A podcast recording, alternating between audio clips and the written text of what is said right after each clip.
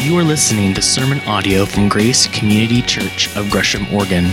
For more information about service times and ways to connect, visit us online at gracecc.net.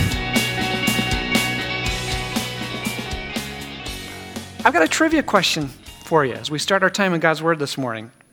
What does a rock musician, a race car driver, a law professor, a firefighter, and a handbag have in common? Me. Because you see, if you Google my name, I share a name with all those people, evidently. That's what comes up when you Google J Messenger.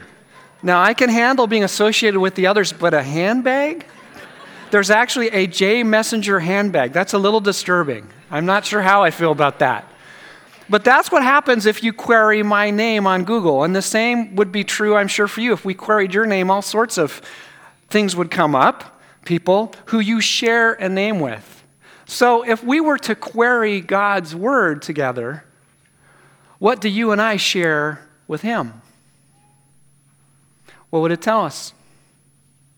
Well, we started down this road last week, if you were with us, when Gabe Myers took us through the last part of Genesis chapter 1, where we look at the reality and embrace and understand the reality that we share God's image with Him. We are made in the image of God, we are made in the likeness of God. Man, that's great. What in the world does that mean? And we started to explain and understand some of that together last week. But being made in the image of God is, is, this is some of what this means. It means that we have the ability to think, we can rationalize, we can choose. God creates, so can we. We can appreciate beauty. God has emotions, we have emotions. And when He originally created us, we were perfectly innocent. We were righteous. We are holy. All of that is part of what it means to be made in God's likeness, made in His image. But there's more. We reflect the image of God, the likeness of God, in ways that some of us may not fully appreciate or even understand, but we're going to continue to expand what it means to be made in the likeness and image of God as we now start into Genesis chapter 2. So I'm going to read these first 15 verses to you, and I'd like you to watch for as I read these to you. How else do we reflect the likeness and image of God with what these verses tell us? So, if you have a Bible on your phone or your uh, tablet or whatever electronic device you use to get there, or hardcover Bible, whatever, go ahead and get there. Genesis chapter 2, verses 1 through 15, and I'll read this to you as you do. Thus, the heavens and the earth were completed in all their vast array. By the seventh day, God had finished the work he had been doing, so on the seventh day, he rested from all his work. And then God blessed the seventh day and made it holy, because on it he rested from all the work of creating that he had done. Now, this is the account of the heavens and the earth when they were created, when the Lord God made the earth and the heavens. And now, at this point in Genesis chapter 2, we're kind of doing a rerun of Genesis 1. It's kind of a thematic explanation of some of the things we saw in Genesis 1. So here we go. Now, no shrub had yet appeared on the earth, and no plant had yet sprung up, for the Lord God had not sent rain on the earth, and there was no one to work the ground. But streams came up from the earth and watered the whole surface of the ground. And then the Lord God formed a man from the dust of the ground and breathed into his nostrils the breath of life, and the man became a living being. Now the Lord God had planted a garden in the east, in Eden, and there he put the man he had formed. The Lord God made all kinds of trees grow out of the ground, trees that were pleasing to the eye and good for food. And in the middle of the garden were the tree of life and the tree of the knowledge of good and evil. A river watering the garden flowed from Eden, and from there it was separated into four headwaters. The name of the first is the Pishon. It winds through the entire land of Havilah, where there is gold, and the gold of that land is good. Aromatic resin and onyx are also there. The name of the second river is the Gihon. It winds through the entire land of Cush. And the name of the third river is the Tigris. It runs along the east side of Ashur. And the fourth river is the Euphrates. The Lord God took the man and put him in the Garden of Eden to work it and to take care of it. So let's circle back to the beginning of this passage and begin to work our way through it. It says that as God was completing his acts of creation, there was something missing. There was no one to work the ground. He wasn't yet done creating. This was a problem. There was something that he chose to do about it. And so he said, it says here that what he did about was he formed man. Now I want you to appreciate with me that so far as we've read through Genesis 1 and the beginning of 2, that God has spoken everything into existence. He spoke the stars into existence, the sun, the moon, plant life, animal life. But when it comes to humanity, when it comes to human beings, when it comes specifically here to man, to Adam, what does he do? He gets his hands dirty, so to speak, if God had hands. But it says he forms Adam, doesn't speak him into existence, he forms him. And this is very significant because this word here in the original language is a word that's used to describe this. When a potter makes a pot out of clay, that doesn't just happen. The potter gets his hands dirty, but even more than that, he fashions a pot or a jar with care and concern and purpose and intentionality and artistic beauty it doesn't just happen. And so when it says that God formed man, when he formed Adam, when he created us, he did so with care and concern and love and intentionality and purpose. And he did all that on purpose because there is a special relationship there. And it says that he gave the breath of life and made man a, a living being. Well, that same word living being is also to describe the life that animals have. Uh, does that mean that animals and people are exactly the same? Of course not. We're made in the image of God. That, in part, is what differentiates us from animals. So, what does it mean to be made in the image of God? Well, let's continue on here. It says that God placed Adam in a garden in the east, in Eden, in Eden rather. That word Eden means bliss. It means delight, it also means paradise. Now let's go there for a minute. I want you to imagine a place, I want you to envision a place you've been or you'd like to go that you would consider paradise. Where is that? Honestly, with the frame of reference I have at this point in my life, I'd say Hawaii. Man, that is, that is paradise to me. I mean, the, the, it's lush and tropical and green and beautiful. And you don't just look at the water, you can actually swim in it, right? And not get hypothermia. Do you know what we call people who go to the Oregon coast and swim? Tourists. Yeah, they're visitors. They don't know any better. But actually, between you and me, we, they're actually probably natives. They're probably Oregonians because they're tough. We don't care if the water's hypothermic. We'll swim in it anyway. It's what we got at the ocean, right? But the point being, water that's warm that you can get in and not get hypothermia in, that you could stay in all day, where you can snorkel and see all these tropical fish and see this huge sea turtle materialize out of the water in front of you, and you're thinking, I hope that thing's not carnivorous because, you know, he's real close. And they're not, thankfully. But it's just, it's wonderful. If I could take you and everything that keeps you here in East County and transplant us to Hawaii to move our church there, I'm there. That could work. I would do that if I could take you with me. Hawaii is paradise to me, but it doesn't matter if it's Hawaii. What is paradise to you? And then you begin to get an understanding of how incredible this garden was. I think sometimes in our vernacular, in our frame of reference, we read past this and we go, Garden, oh, that's nice. You know, there's some corn growing here and tomatoes there. No, it's more than that. This is paradise, and this is where God puts Adam. How, how cool is that? It's very cool. And we see that there's this tree of life and the tree of the knowledge of good and evil, which we're going to get back to next week when we progress further into this passage. But this is a profoundly beautiful picture. And what's so interesting to me is there's so many things here. All of this really is pure and undistorted and unblemished. It's the way God always intended it to be. For example, it says that he planted the garden in the east, and there's some scholars who think that's really that's talking about direction that there was this beautiful garden in Eden that's being described as was in the eastern part of that. It really doesn't matter, but what does matter is this. As we get later into Genesis, you're going to see that east is not a good direction to go. When God's people go east, things will go south quickly. And we will see that as we progress through Genesis. But here is east as a direction that is good and pure and unblemished and, and wonderful. And that's the whole idea here. Everything is the way God intended it to be, and it's wonderful.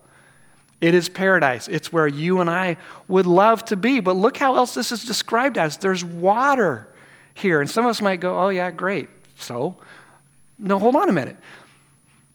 The Near East is an arid, dry part of the world. And where there is water, there is life, there is vitality. And that's the whole idea here. There's not just some water here, there's a lot of water here. In fact, there's four rivers that flow out of Eden the Pishon and the Gihon, which no longer exist, evidently. We're not sure where they were. When Moses wrote this, as God led and directed him to, when he gave this to the people before they entered the promised land, evidently they knew where these rivers were, but, but, but we don't. But the Tigris and Euphrates, we know where they're at. That's modern day Iraq. We know exactly where the Tigris and Euphrates rivers are. So here's a question for you Are these the same rivers that existed before the flood that happened in Genesis 6 through 9? Or do the Tigris and Euphrates rivers we have today not really appear in the same place they were when they were flowing from the Garden of Eden? We don't know, but these are great questions. And just as a little sidebar here, when we have our discussion forum later this next month on was the flood a universal flood? Did it cover the whole world or not? This is the kind of stuff we'll, we'll wrestle with. But what matters is that this place is beautiful.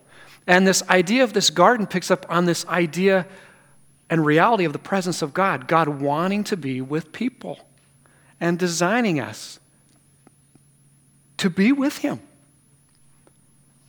dwelling with them, in proximity to Him, close to Him.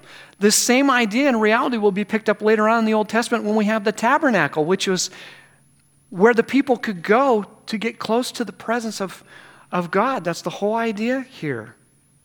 This is kind of like a garden temple a garden tabernacle where God is right there in the middle of the people. But it's not just a picture of the past. Do you realize this is a picture of our future? Because what is going to happen when Jesus comes back a second time? He's going to complete God's plan of redemption, of restoring everything to the way He always intended it to be the restoration of shalom, as we understand. This is a picture of what's coming our way. Do you realize that? Or to put it another way, some of you do this, not all of us, but some of you do this. When you get a good book and you just can't wait to see how it ends, what do you do? You skip to the end and you lead the, lead the last chapter of the book, right? So let's cheat a little bit. And let's go to the very end of the Bible. And I want you to see and remind you, for those of you who know this, what it tells us. Revelation, last book of the Bible, chapter 21, last chapters of the book of Revelation in the Bible. Then I saw a new heaven and a new earth, for the first heaven and the first earth had passed away, and there was no longer any sea.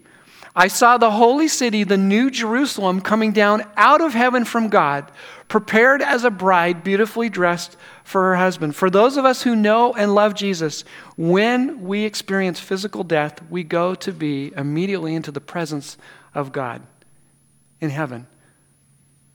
But that's not how human history is going to come to an end. Understand that we don't die someday and go to be with Jesus in heaven because ultimately he will come here and God will bring heaven on earth. This is going to be heaven. This is where we're going to be. God's going to completely remake the earth and restore it to the Garden of Eden, to what he always intended it to be. It goes on to say, I heard a loud voice from the throne saying, Look, God's dwelling place is now among the people. What does this sound like? The garden, and he will dwell with them. They will be his people, and God himself will be with them and be their God. He will wipe every tear from their eyes. There will be no more death, or mourning, or crying, or pain, for the old order of things has passed away. Sign me up. Bring it. But there's more. Revelation 22, the final chapter of the Bible. Then the angel showed me what? The river of the water of life as clear as crystal, flowing from the throne of God and of the Lamb down the middle of the great street of the city. And on each side of the river stood what? the tree of life. Here is this tree again, bearing 12 crops of fruit, yielding its fruit every month, and the leaves of the tree are for the healing of the nations. Does this sound at all like a garden you know about? Yeah. We will and have started human history in a garden, and we will end human history in a garden. And it will be absolutely unbelievable. And evidently, there'll be food to eat. There's fruit on those trees. Who's going to pick it? Is it magical fruit? You know, it drops to the ground and levitates over to us and enters our mouth. You know, who knows? But probably not. Probably not. Because if things are restored to the way they were always intended to be, what's Adam doing in the garden? How did we end the passage? Working. He is working and taking care of it. Hmm. Why is that? Is it because God doesn't want to do the work himself? I'm pretty tired after six days of speaking everything into being, so, you know, I'm going to create someone to do the work for me. Is that why he puts man in the garden? Because he doesn't want to do the work himself? And the answer is yes. If you believe the creation myths of the other Near Eastern peoples, this is how their stories go about their gods that the gods created humanity to do work that they themselves did not want to do. That is the purpose of humanity. Babylonian creation myth, in particular, talks about that. But is that true for what biblical reality is here? No. God did not create man and put him in the garden to work because he was tired of doing the work himself. And he didn't do it because he was too busy, because God's, you know, doing other things. He doesn't have time to do stuff like that. Not at all. Well, maybe he put man in the garden, maybe he put Adam in the garden to work the garden because if he has too much time on his hands, we know what's going to happen there. We see this all the time. What happens when dudes have too much time on their hands? This happens. What's wrong with that picture? And I know what some of you ladies are thinking. I will kill him. I will, when I come home, I will kill him. Or what about this? Is that really art? I mean, it is a bunch of toilet seats, and but is it art? Dude, maybe a little too much time on his hands. This guy definitely has too much time on his hands. really? I mean, come on. And the answer is no. God did not place man in the garden and give him something to do because he didn't want him to have too much time on his hands because things would go south. Principally, God created us for this, for relationship. Christianity is the only major worldview that teaches that our purpose in life, our main purpose in life, is to have right relationship with God. God created us for relationship, to be with us. And God created Adam and placed him in the garden to work not because he wanted Adam to do work he didn't want to do, and not because he was afraid Adam would have too much time on his hands, and we know what would happen if he didn't have, you know, something to do. He put God, he, rather, he put Adam in the garden to be with him, to enjoy him, but also to give him purpose and focus and, and community. That's why he put him in the garden. And, and we get this. All of us need community on some level, all of us need relationship with other people.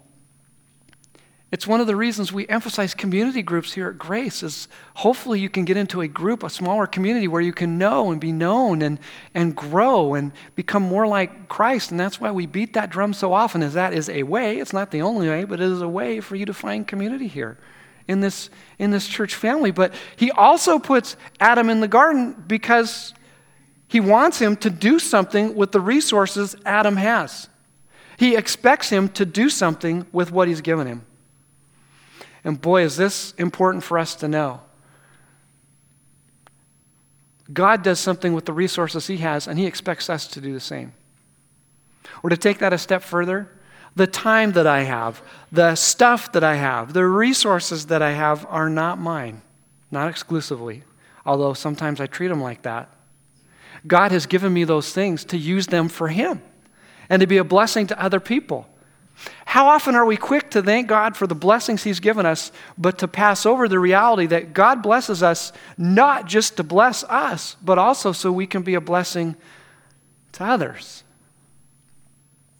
And a number of you get this. You do. You are a blessing to others. You serve others with your time and your money and your resources, and you extend and offer relationship and you serve others. And when you do that, you are reflecting the image of God because God does the exact same thing. On the other side of that, there's going to come a season for those of you who are newer to grace where your language is going to change. And instead of this being the church, you're going to talk about it as my church. And when you begin to talk about this as my church, then for it to truly be your church, you need to steward the resources God's given you to be a blessing to others. Meaning, unapologetically, we will ask you to roll up your sleeves and join the rest of us in serving the community and serving one another. We will ask you to give consistently and generously to the mission and vision here so that we can continue to serve others the way Christ has served us. And we're always looking to maximize our resources for maximum impact for the Lord and to bless other people. So how you doing with that? How you doing using what God has given you to bless other people and not just to make life all about you? We're constantly seeking ways to do that here as a church family? How do we take what God has given us and use it and maximize it to be a blessing to other people? And I'll give you a tangible here, and this is by way of information as well because we want you in the loop on, on what's going on. As you know, our Terry McCurley, who has been our children's ministry leader for the last five years, is I'm going to be stepping down from that role at the end of the calendar year here because she and her husband Philip are being called back out to the global missions field. And, and we love Terry. She's done a wonderful job, and we will miss her. But what we're going to be doing is instead of searching for a new children's ministry leader, we're going to consolidate the outreach and children's ministry department to maximize our resources. For those of you who may not know, Rhonda Patrick, our current outreach ministry leader, was our children's ministry leader before, before Terry. She's going to reassume leadership of, of children's ministry. And then what we're going to do is tier the department. And so we're going to develop a 30 hour a week children's ministry outreach assistant role where this person is going to help lead some of those teams and serve alongside Rhonda and help administratively. And then we'll have some folks who will step in and help with our Journey Kids program and our overall journey. And those hours there you see for those roles are averaged throughout the year. Those don't run all year, those run during the school year, and it's actually more hours than that. But the bottom line is by consolidating these two departments and doing this reorg, we're going to save thousands of dollars a year over what's already currently in the budget to make this happen. This won't cost us any additional money. It's actually going to save us quite a bit of money, and we're hoping and expecting to make us even more effective with the resources God has, has given us. Because work is not a four letter word, although sometimes it feels like it, if we can be honest. And Gabe steered into this last week. Sometimes life feels like a grind you know, with your vocation, whatever that is. You get up and you go to a job, and some of you go to a job, frankly, you don't like and you wish you could get out of, or at the very least, you feel like you're spinning your wheels. And man, let's call a horse a horse. It is hard to give that your best and to, and to work. But it doesn't have to be that way. Because God placed Adam in that garden not just to give him purpose but also for that to be an act of worship. How you and I work is every bit an act of worship, as is what you do here every Sunday morning when you're in corporate worship. The attitude you bring, showing up early and leaving, leaving late, um, not taking corners or shortcuts, doing your best even when you don't feel like it, showing up even when you don't feel like that, all that practically, tangibly is an expression of worship with, with how you and I do our work. We bring God to work and we bring our work to God. How do you really do that? Well, on our website, we have this archive sermon series called Work and Worship. And I encourage you to go back and listen to that because we're going to do a flyby of this because we've already really covered that pretty comprehensively. But work isn't a four letter word. When you and I are working, we are actually imaging God because God works. In fact, sometimes we think that God did nothing when he came to the seventh day. And that's not true at all. And actually, work becomes worship when it is connected to what God did and that's rest. Let me explain myself. It says that God finished the work he had been doing, and he rested from all his work. That does not mean that he did nothing, it means that his creative work was done. But Scripture tells us that God is still working to this day.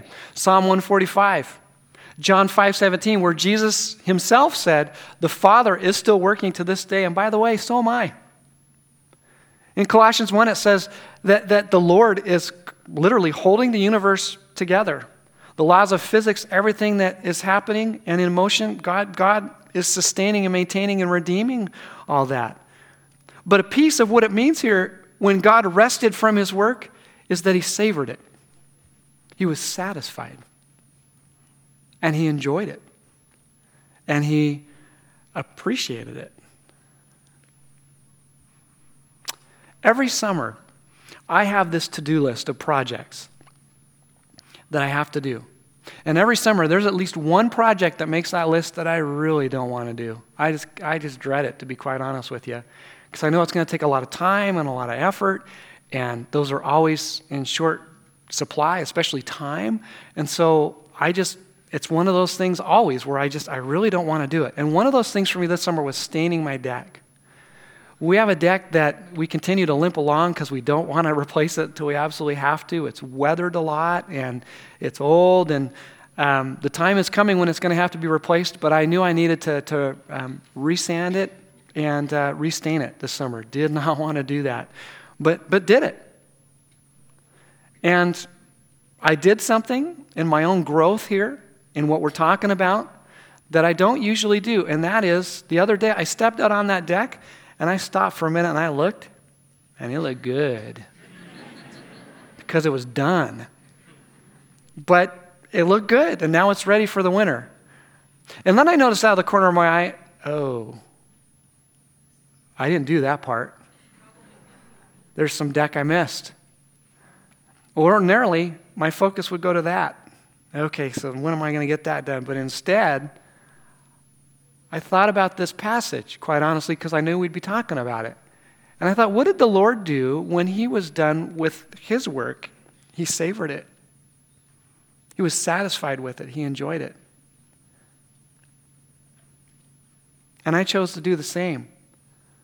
Because in this broken world we live in, yes, there's a reality that our work is never done.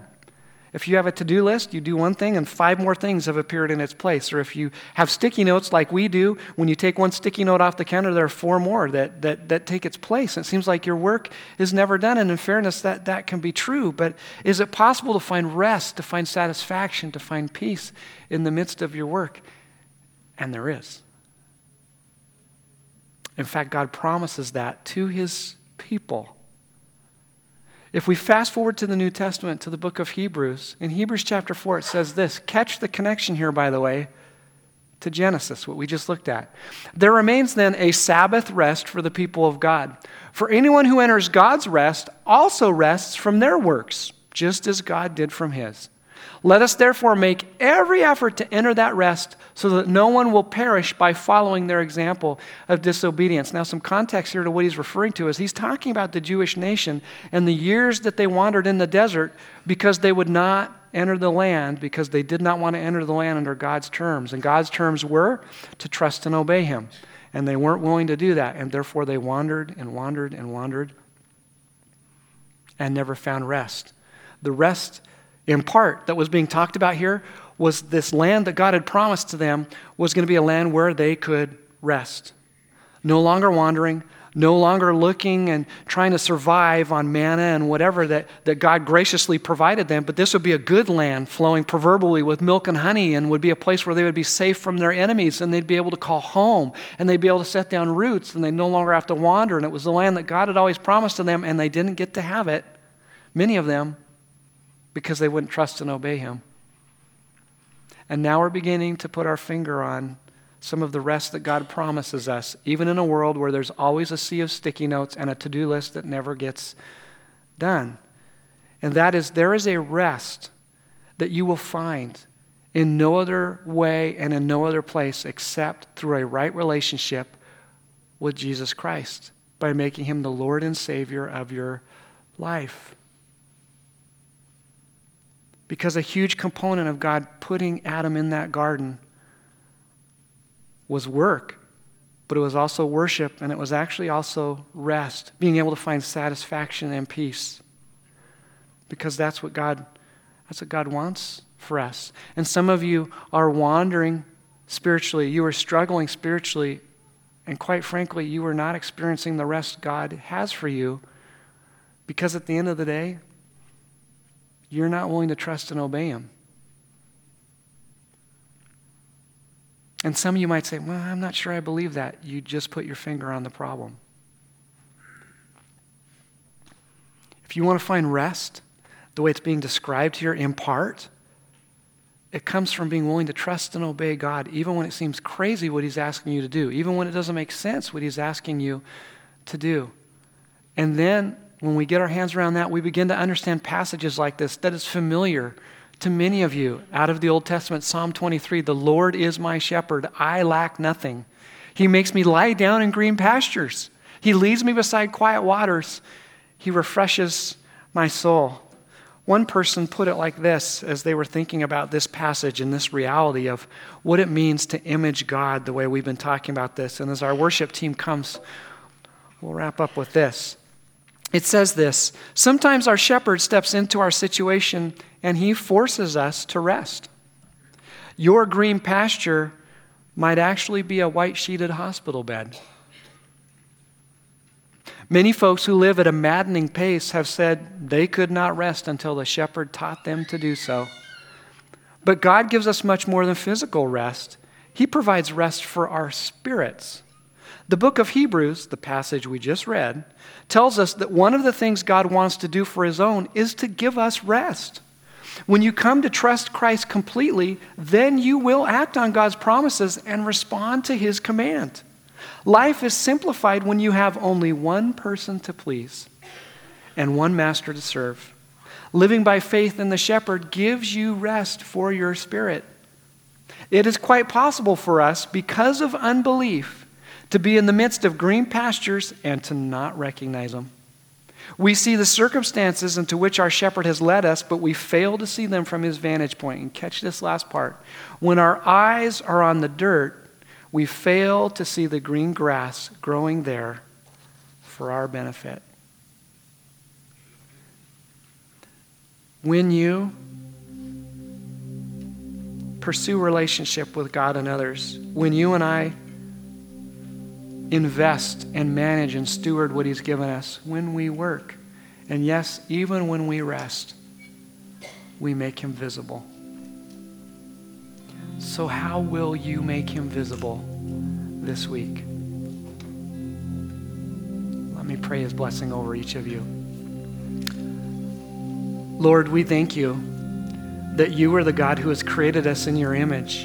And so much of our growth and development isn't growing into someone we're hoping to become, it's living out who you've already made us to be because we are made in your image.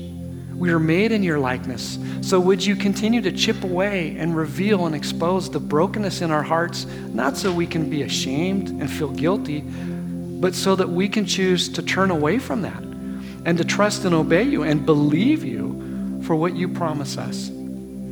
Thank you, Lord, that you are here with us. And you want us to live out the image that you have created us in. So help us to do that through the power of your Spirit because you are a great God. And we worship you now in spirit and truth. And in Jesus' name, amen. Amen. And He is the great I am. We have our prayer teams off to the side here. We've talked about relationships, stewardship, work, rest. That's pretty comprehensive. And we would love to pray for you for any aspect of that or whatever you need prayer for this morning. You're not, you're not in this alone. And we want to walk with you. And I'd like to end our time since we've been singing about the great I am, giving you just a portion of why he is great and how he is great. This is Psalm 145. I will exalt you, my God the King. I will praise your name forever and ever. Every day I will praise you and extol your name forever and ever. Great is the Lord and most worthy of praise. His greatness no one can fathom. One generation commends your works to another. They tell of your mighty acts. They speak of your glorious splendor of your majesty, and I will meditate on your wonderful works. They tell of the power of your awesome works, and I will proclaim your great deeds. They celebrate your abundant goodness and joyfully sing of your righteousness. The Lord is gracious and compassionate. He is slow to anger, and he is rich in love. And so, God, because of those realities, we go from here and ask that through the power of your Spirit, you would help us to live out our likeness with you. Help us to live out that we are your image. Make that image more and more clear as we choose to trust and obey you and love you and follow you. And we thank you that you are great and you are good. And we continue to seek you together. In Jesus' name. And God's people said, Amen. Amen. God bless you. We hope to see you back next week. Go and live for Him. Thank you for listening to sermon audio from Grace Community Church. For more information about service times and ways to connect, visit us online at gracecc.net.